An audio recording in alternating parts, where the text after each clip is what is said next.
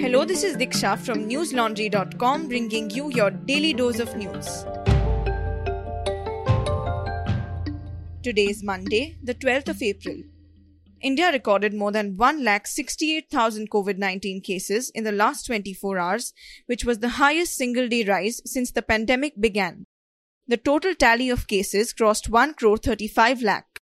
With a record number of new infections, India has surpassed Brazil, becoming the second most affected country in the world. 904 fatalities linked to the virus were reported in the last 24 hours, and the death toll surged past 1,70,000. Maharashtra recorded its highest ever single day spike in infections with more than 63,000 cases. The state government postponed board examinations. Class 12 exams will now be held at the end of May and Class 10 exams in June, State School Education Minister Varsha Gaikwad said. In terms of the total caseload, Maharashtra is followed by the southern states of Kerala, Karnataka, Tamil Nadu, and Andhra Pradesh. Delhi also witnessed the highest single day spike with 10,774 new COVID 19 cases and 48 deaths. Chief Minister Arvind Kejriwal will hold a meeting today to take stock of the situation. The Gujarat High Court initiated a public interest litigation on its own over the pandemic, observing that media reports on the pandemic indicate that the state was heading towards a health emergency of sorts. Gujarat reported 5,469 new cases of coronavirus in the last 24 hours. The Times of India reported today that more than 50% of Supreme Court's employees have tested positive for COVID 19. Proceedings will now be moved to video conferencing. The court, which conducted virtual hearings for most of the last year due to the coronavirus induced lockdown, had restarted physical hearings only recently. As various states deal with the new wave of infections, Maharashtra is the worst hit.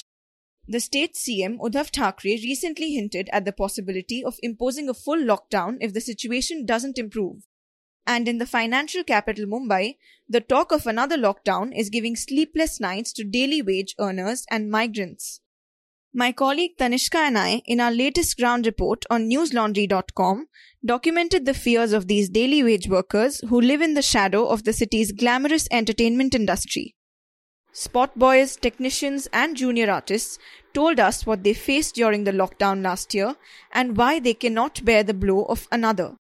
Once you're done listening to this podcast, I urge you to go to newslaundry.com and read our detailed ground report. It is titled Suffering Entertainment Industry Workers Can't Endure Another Lockdown. The Inspector General of the Kumbh Mela, Sanjay Gunjal, said today that a stampede like situation may occur if the police tries to enforce physical distancing guidelines in Uttarakhand's Haridwar during the Kumbh Mela. His comments came even as India reported its highest single day spike, while thousands of devotees gathered for a ritualistic bath along the river Ganga. The police officer told news agency ANI, and I quote, We are continuously appealing to the people to follow COVID 19 appropriate behavior. But due to the huge crowd, it is practically not possible to issue challans today. It is very difficult to ensure social distancing at ghats. Unquote. The Kumbh Mela, which began on April 1, will last till April 30. The religious congregation is expected to witness a footfall of 10 lakh people each day. It is likely to climb to 50 lakh on three days of Shahi Snan or royal bath from April 14 to April 17. Pictures from the event showed scores of devotees near the banks of Ganga, some of them without masks in violation of the guidelines. As of this morning, Uttarakhand has more than 7,000 active cases of COVID 19 and over 1,000 new infections were reported in the last 24 hours. In West Bengal, the Trinamool Congress has asked for a ban on election campaigning by BJP leader Dilip Ghosh. The TMC wrote to the Election Commission over the recent remark that the central forces will open fire on voters if the quote unquote bad boys of TMC do not behave in the future, India Today reported. During the fourth phase of the West Bengal election on Saturday, four people were killed in CISF firing at a polling booth in Sitalkuchi in Cooch Behar. On the same day, another person was shot dead by unidentified men outside a polling booth in the same district. While speaking about the incident at a rally yesterday, Ghosh, the West Bengal BJP chief, claimed that there would be more quote unquote Sitalkuchi like instances. In its complaint to the EC, the TMC said that Ghosh's comment justified the murder and demanded that the poll panel initiate legal proceedings against him. It also sought directions from the EC to restrict Ghosh from campaigning during the ongoing assembly elections.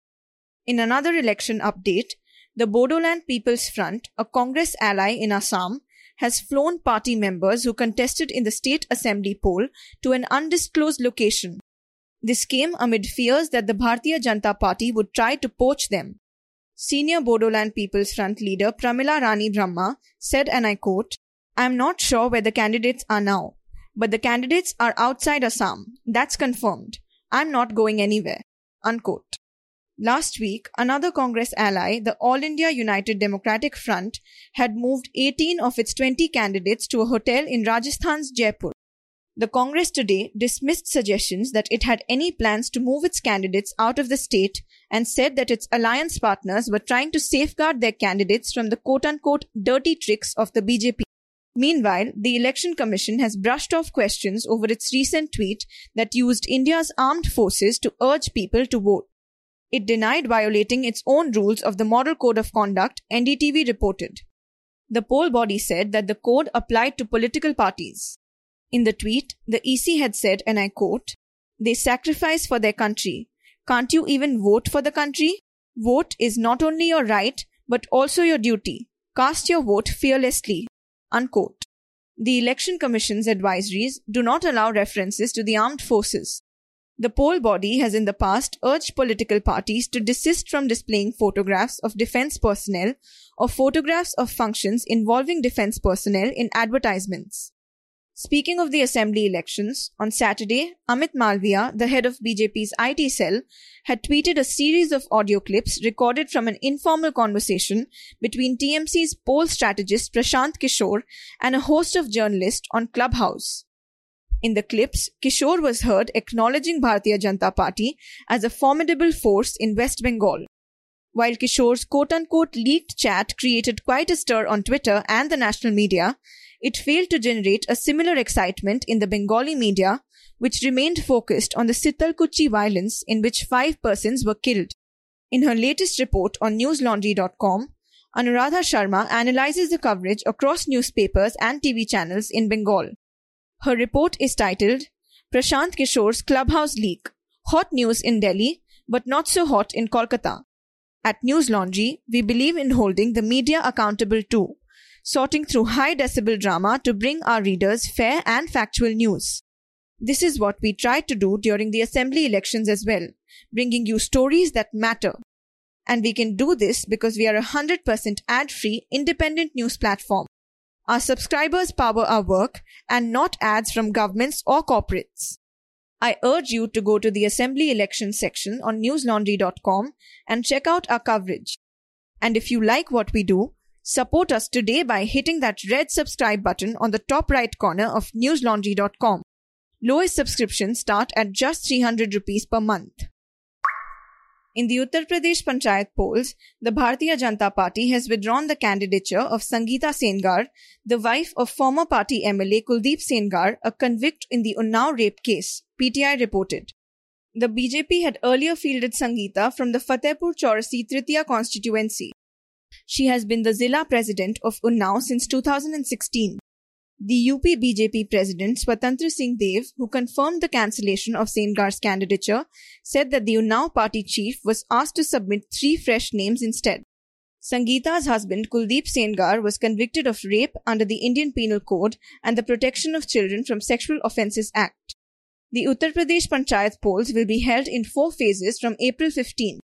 Unnao will go to the polls on April 26th. In two weeks' time, the Supreme Court will hear a new public interest litigation related to the corruption allegations in India's Rafale fighter jet deal, reported Live Law. Chief Justice of India S.A. Bobde made the decision after a plea was filed following fresh claims that the agreement made between India and France also included a payment of 1.1 million euros by aviation firm Dassault to an Indian middleman. The plea was filed by lawyer Manohar Lal Sharma on the 6th of April. The petition seeks the court's directions to quash the agreement to procure 36 fighter jets from Dassault Aviation as it was quote unquote an outcome of corruption. The lawyer has also stated that the deal was in violation of Article 13, 21, and 253 of the Constitution. And now for an international update. Protests broke out in the US city of Minneapolis after a policeman shot a young black man, Daunte Wright, near the place where George Floyd was killed last year. Hundreds of people took to the streets and confronted the police on Sunday night, hours after the officer shot the 20 year old in his car in the Brooklyn Center suburb.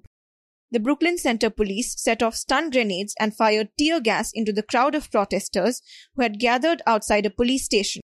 National Guard troops were deployed just before midnight, the Star Tribune reported. Public mourners included Wright's family and friends.